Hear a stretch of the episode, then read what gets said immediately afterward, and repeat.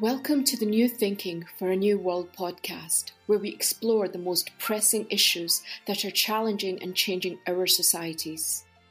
We are looking for new thinking and new solutions wherever we can find them. Listen as host Alan Stoga, the Tällberg Foundation's chairman, challenges his guests for analysis, ideas, and actions. Together, we can help make our world at least a bit better. A few weeks ago, Belarus shocked the world when it forced a commercial flight from Athens to Vilnius to land and seized two passengers, one a dissident journalist. But that outrage was only the most recent affront to international law and accepted state behavior by Belarusian autocrat Alexander Lukashenko, and more importantly, his patron, Russia's Vladimir Putin. For years, Putin has increased pressure on the countries along its border. Cyber attacks on Estonia and Ukraine, war with Georgia and then Ukraine, the seizure of Crimea, constant air and naval border violations, as well as aggressive disinformation campaign aimed at many countries, but in particular the Baltic countries. Lithuania is a frontline state in the growing confrontation between East and West. In this episode of New Thinking for a New World, we'll explore what Putin and Lukashenko want and what leaders and people of Lithuania, as well as their allies, can and should be doing. My guests are Dalia Bankauskaite, a defense and security expert at Vilnius University, and Marius Laurinavičius, a journalist and analyst at the Vilnius Policy Institute. Welcome, Dalia and Marius. Good afternoon. Hello. Lithuania's prime minister recently described the Belarus incident as an attack on the EU. Her interior minister said that a hybrid war was being waged against Lithuania and your president has warned that Lithuania could become another Crimea. Those are incredible statements to someone sitting safely thousands of miles away from you. Do you agree with them? Is war, hybrid or otherwise, actually possible? Are we already there, as, as some would suggest? How bad is it? Well, from my perspective, um, I would talk not just about the Baltic states. I, I would talk about the war which is waged against uh, all the West including United States. And uh, this is the main uh, thing I, I, want to convey. It's not just about Ukraine. It's not just about uh, Baltic states. It's not just about Europe. It's mainly, and I would like to stress it, it's mainly against United States. If we talk about Russia, particularly, uh, let's leave uh, Belarus for, for a moment. But if we talk about Russia, the main opponent or adversary, uh, it's a main enemy of uh, Russian mafia regime is United States. And uh, what they do in our countries, in the Baltic states, uh, lay, uh, sooner or later you will see in United States. Dalia, what do you think? Uh, to follow up Marius, Marius' thoughts, fully agree. Lithuania is a is a small country, and Russia is playing a power game. So they are addressing big states, uh, superpowers that, like uh, United States. Lithuania, although a millennium-old state, is a neighborhood to Russia for a millennium, for thousands of years. And the history of those two countries, the history of neighborhood, unfortunately, leaves very little for Lithuania to trust its neighbor, Russia. Russia, and now we have to talk also about Belarus, because we, when we say Belarus, we immediately think about union of states, and especially, and moreover, the union of uh, uh, military union of uh, those two countries, Belarus and Russia. We have just had a NATO summit. We've just had a series of summits as President Biden made his first trip to Europe. Certainly, the rhetoric coming out of those meetings does not match the situation you just described. Do you think people in Brussels, in Berlin, in Paris, but most of all in Washington, understand the threat that you have just described in the same terms? Um, I'm afraid that uh, people in the United States and even in Europe, uh, uh, most of them, uh, and mostly politicians. I'm not talking about people from the security services, from from from this kind of from uh, some of the think tanks and and, and uh, but I'm I'm talking about politicians uh, because uh, what I uh, tried to say uh, previously that it's not just about Baltic states, it's not just about Ukraine, it's not just about Europe as such. this message is not fully understood in in in, in United States unfortunately. Uh, it's not fully understood in, in let's say, in Germany. Uh, these people uh, who are trying to um, support, let's say, uh, this project of uh, Nord Stream 2 uh, uh, pipeline, they don't uh, understand that uh, this mafia regime, because it's it's really when we talk about Russia, it's not just about a normal so-called normal uh, authoritarian state. It's a mafia state. And uh, this mafia state, with such kind of projects, with, uh, this mafia state comes to uh, other countries like Germany or, or, any other country. And uh, this uh, part of the problem that we are, we are what we are facing. The, the main question is what we're facing, and this part of the problem is not fully, at least fully understood in the West. What's amazing about that to me, and I suspect to both of you, is that there have been a whole series of behaviors over the last 20 years that are increasingly aggressive, that violate international law, that throw aside international norms, and that is both internally and externally. Uh, yet we seem more willing in the West to whistle past the graveyard than to actually acknowledge what's going on. Uh, I would point out, Dalia, even the most recent, the Protasevich issue. Yes, the media looked at it for a few days, and yes, every time they paraded him before the cameras, we had outrage in air quotes. Uh, but no action or no real action out of either the Europeans or the Americans. Am I being too harsh? Are we are we or are we just being collectively too stupid? What how do you explain the fact that we don't seem and by we I mean the Europeans in general, the Americans in particular, don't seem to recognize the behavior of what Marius has called a mafia state?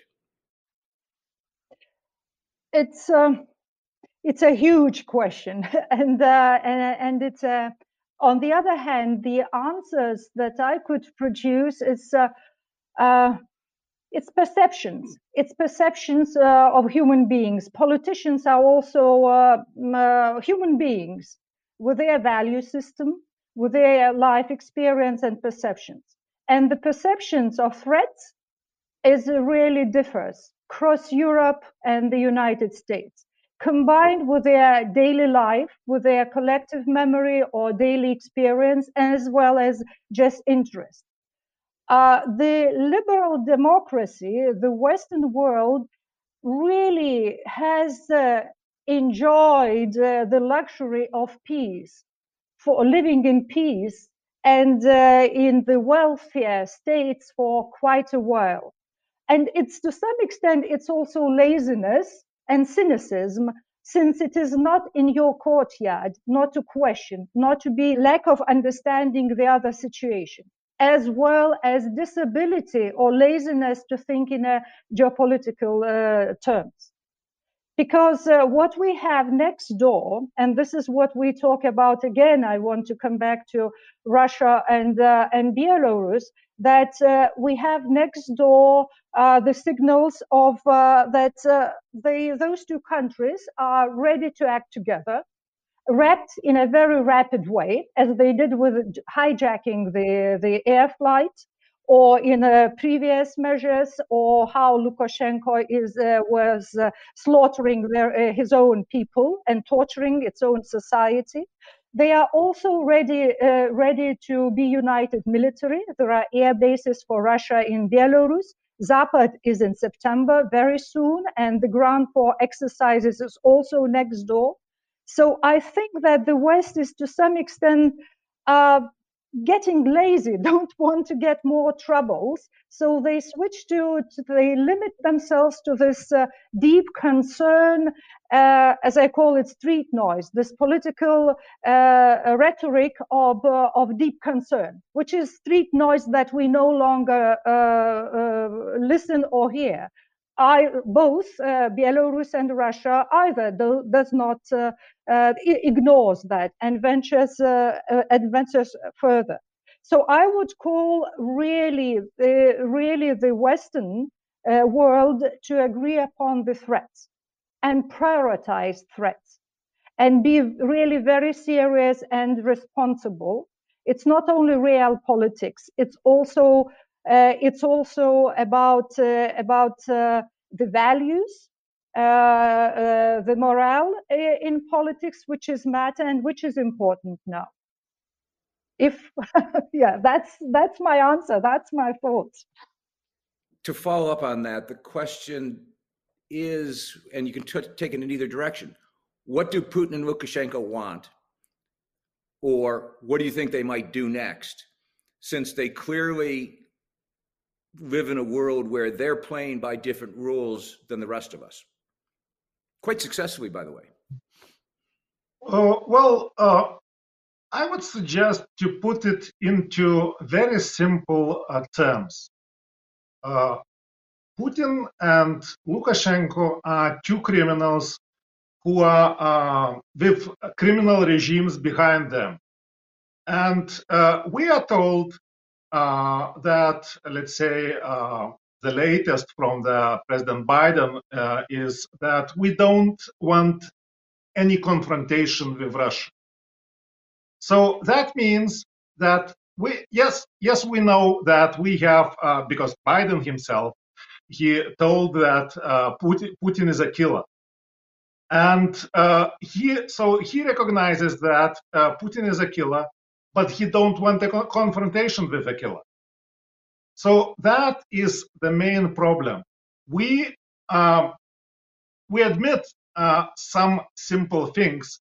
We don't want to talk about uh, these things, uh, at least extensively, because the, the main thing is to understand what we face. And even when we admit, uh, we uh, we say, okay, let's cooperate with uh, a killer. Let's cooperate with uh, uh criminal. Uh, at least in these uh, fields, we can cooperate. So, can, how can you cooperate with a killer? How can you cooperate with a criminal as such? How can you cooperate with terrorists? Because these regimes, I, I have uh, I don't have any distinction between uh, uh, Putin's regime and, and, Lukashenko's regime in Belarus. So these uh, regimes are even uh, the same as uh, terrorists.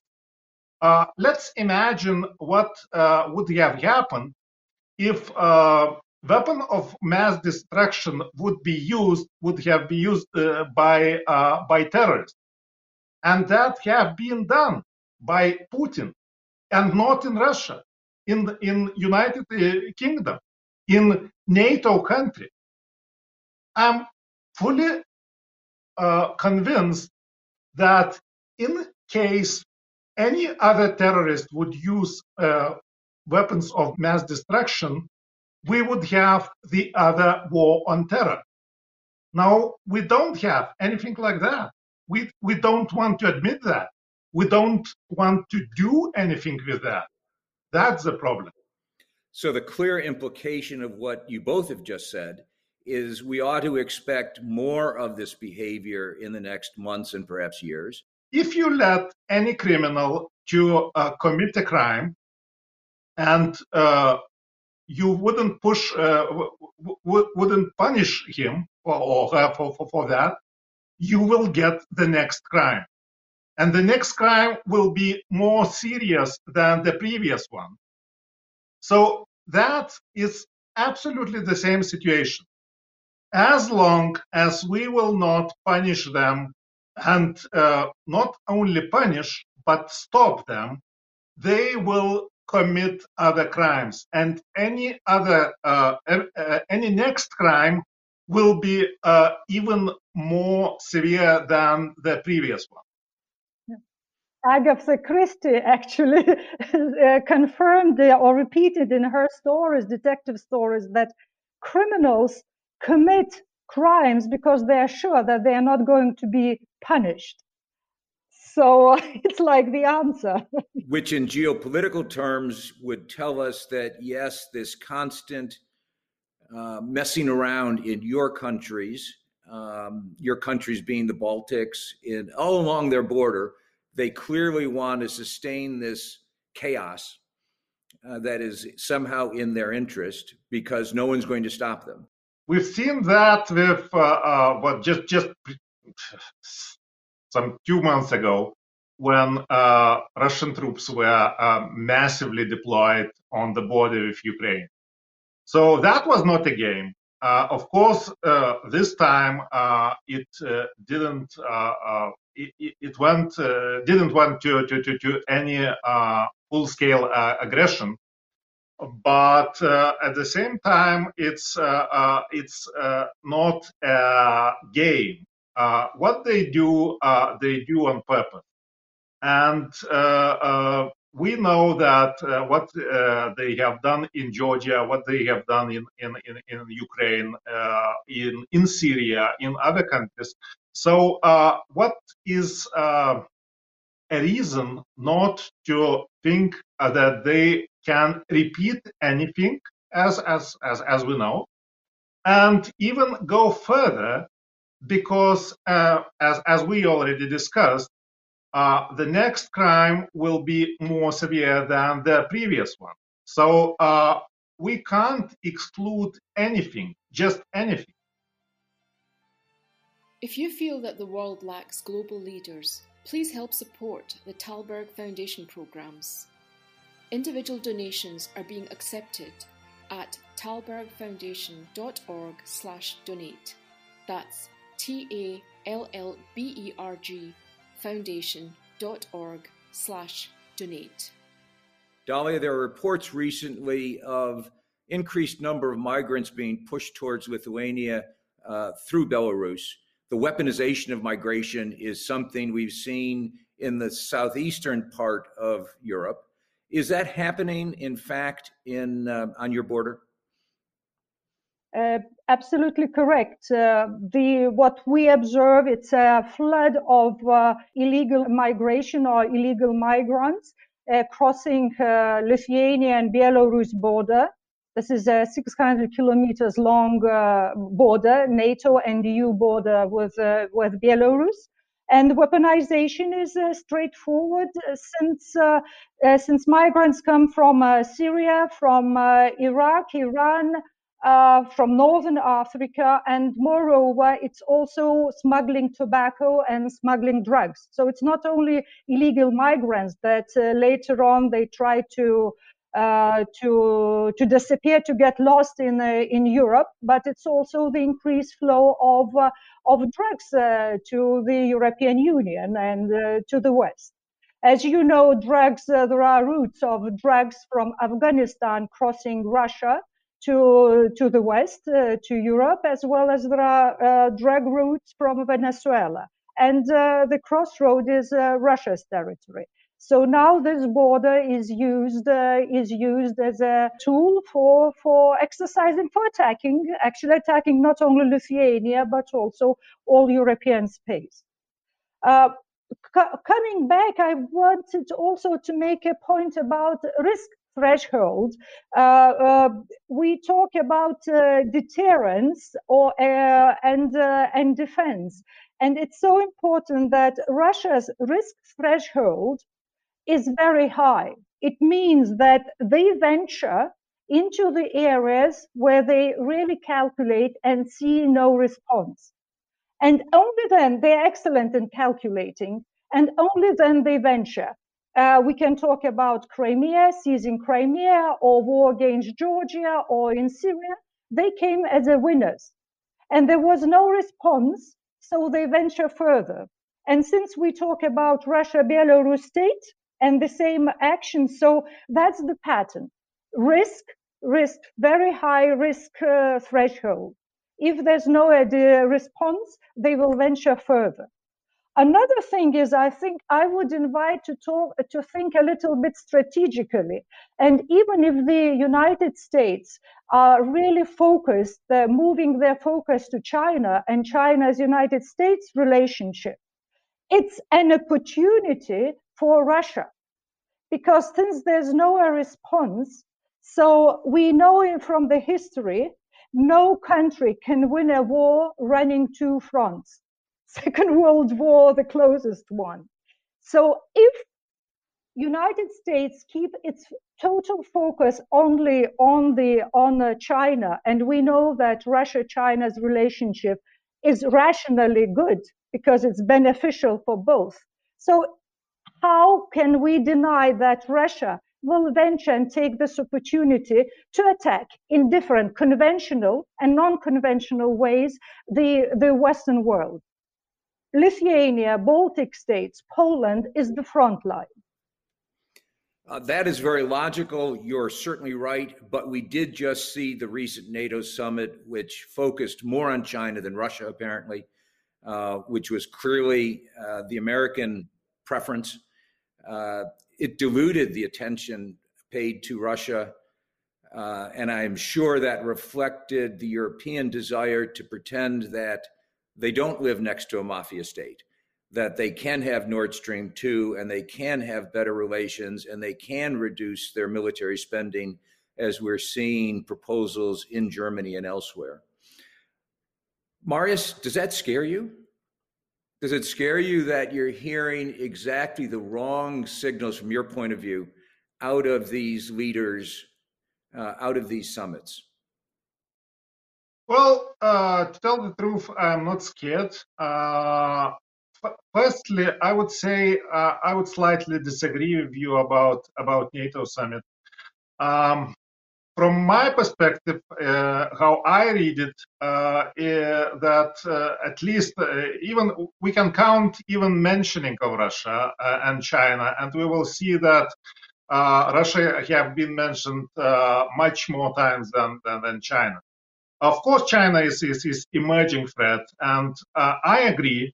I, I fully agree uh, with uh, other people in the West that China's threat is uh, not uh, less, at least not less serious, even uh, for such countries like Lithuania.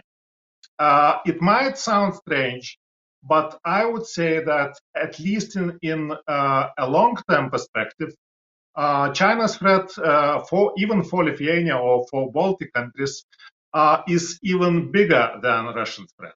The problem is that we, as a West, uh, as a as a collective West, we can't um, see the whole picture.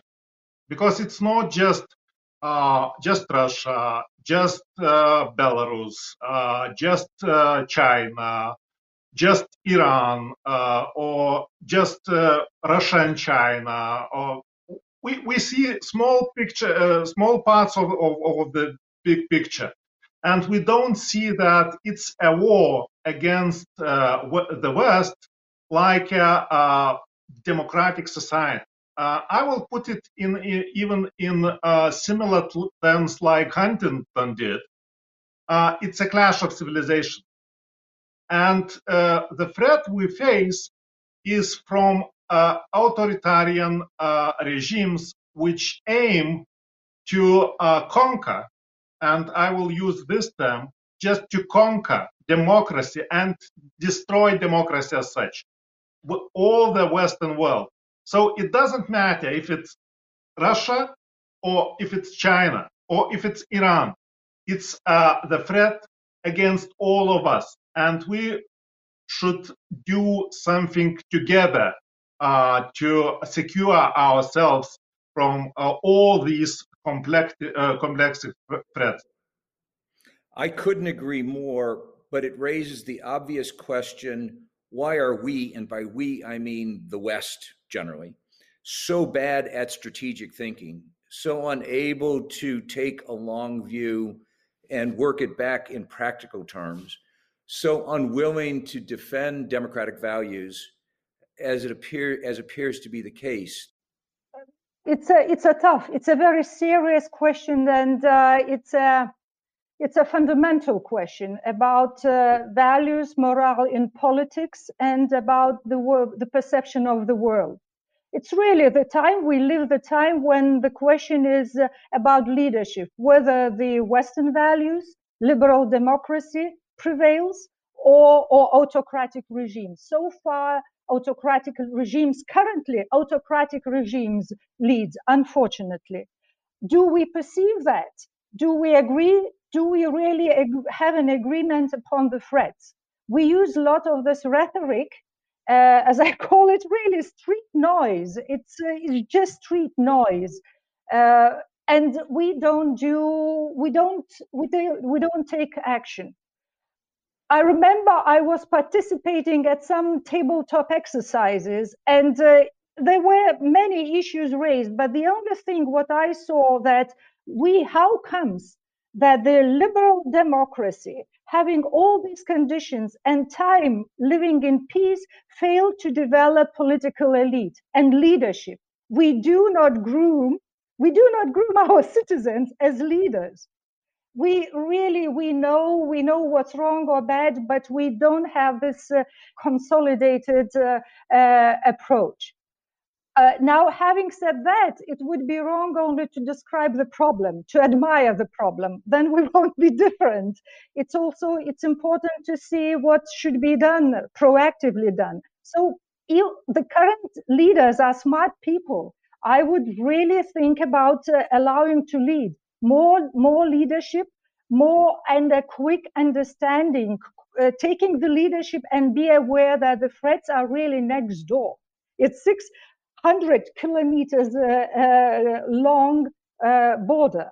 And uh, and we have two weeks ago we had the aircraft just hijacked just for just like this. And uh, and no action should be taken. Isn't it cynical uh, then because that could be lost very soon. So, so agreement on threats and really rapid reaction. There are so much of uh, experience inside in the in the frontline countries. Uh, why not to take this experience from the Baltic states, from Poland, from Visegrad countries? Why not to engage it and really empower, even if these countries are so small in comparison to, to big powers? But sometimes they talk matter they talk business. So i would really encourage uh, to endorse to to take advantage of the experience that is uh, that we have as uh, as countries. Being a- listen to us. You know it's we have the saying it's better to be an hour before the departure of the train then five minutes after the departure of the train. So listen to the ball to the baltic states to the front line eastern front line. Being on the front line does focus your mind. Uh, marius what should be done? Who should do what? Well, uh, just a quick follow-up on, on what uh, just Dalia said. Uh, just directly to your question, uh, I, am fully convinced that uh, a part of the problem is our mentality and uh, our post-modern modern society, uh, which in which we are used already to think in this uh, win-win formula. And the problem is that the other side, I mean these authoritarian regimes, they simply don't accept this formula. Win-win situation for uh, these authoritarian regimes doesn't work. They don't accept that it's even possible. They uh, think, and this is really about thinking, about about the mentality. Uh, they think that uh, in these uh, zero-sum game uh, categories, and they think as far as long as they win, we should lose so we are at war and we don't want to accept it. And the, the first thing, if we need, uh, if, if you want to win a war, you need to accept that you are at war. And this is, uh, comes against our mentality. We don't want to be at war. we don't want to accept that we are at war, and that's the main problem. If we uh, now, I, I, I, will go to to, to your uh, second uh, follow-up question, and and we'll try to answer this. So the first thing is to accept uh, what we have, in what situation we are, and uh, what we face. If we uh, we will accept that we will have many, many, uh, well, tools to achieve our goals. And there, uh, again, I will slightly disagree with what you said previously about uh, the situation with Belarus, because from my perspective, it is uh, the first situation when, uh, of course, it's not enough, but when the West, as, as a collective West, especially European Union, made something, at least something. It wasn't just a deep concern. Uh, we agreed not to allow uh, uh, Belarusian uh, planes to our airspace. We closed, we simply closed uh, for our airplanes uh, Belarusian airspace. Uh, we are talking on real sanctions. I mean, uh, uh, these, these real sanctions, not just just personal sanctions.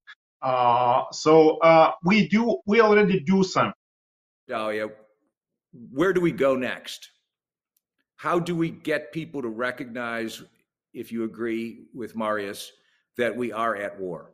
We are uh, uh, definitely we are at war, and we if we agree that it's not only conventional war, although we can quote cases of conventional war attacks as well, but we talk about also intangible hybrid uh, hybrid wars. Definitely, we have at war. We are in confrontation.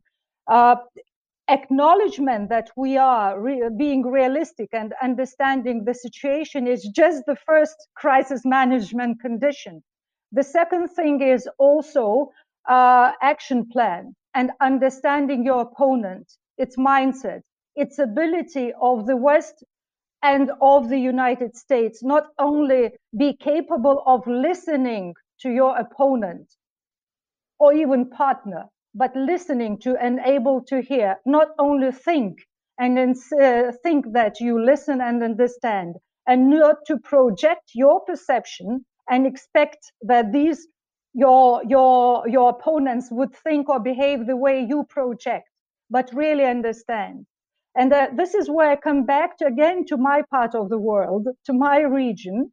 I i follow russia i follow belarus and from the military point of view we can see the signs of sparta. It's like experience when you have a permanent military and permanent fully functioning military all the time.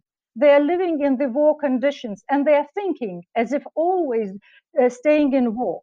And as soon as we understand this mindset, it's neither good nor bad. This is the way they think. Their security and their safety is achieved, guaranteed at the expense of others' uh, security and safety. As soon as you understand that mindset, you would perhaps then come to certain conclusions and your perception of threats and the management and measures to cope with these threats would be slightly different, just uh, rather and ensuring and then reaching the uh, the utmost goal for the West: stability and predictability in relations globally, internationally. Thank you very much, Dalia. Thank you very much, Marius. Uh, hopefully, this conversation will stimulate some conversation uh, because I think, as you've both pointed out, uh, we need not just some realpolitik, we need some real understanding of the facts on the ground and a willingness to accept and confront them. Thank you both. Thank you. Thank you. It was a pleasure. Thank you for joining us. Please rate our show on Apple Podcast and subscribe. Meanwhile, you can find us on Facebook, Twitter, and Instagram. Or you can subscribe to our newsletter at tallbergfoundation.org to learn more about our work. That's T A L L B E R G foundation.org. Thank you, and we'll be back again next week for another episode of Tällberg's New Thinking for a New World. This podcast was brought to you through the generous support of SNF, the Stavros Niarchos Foundation.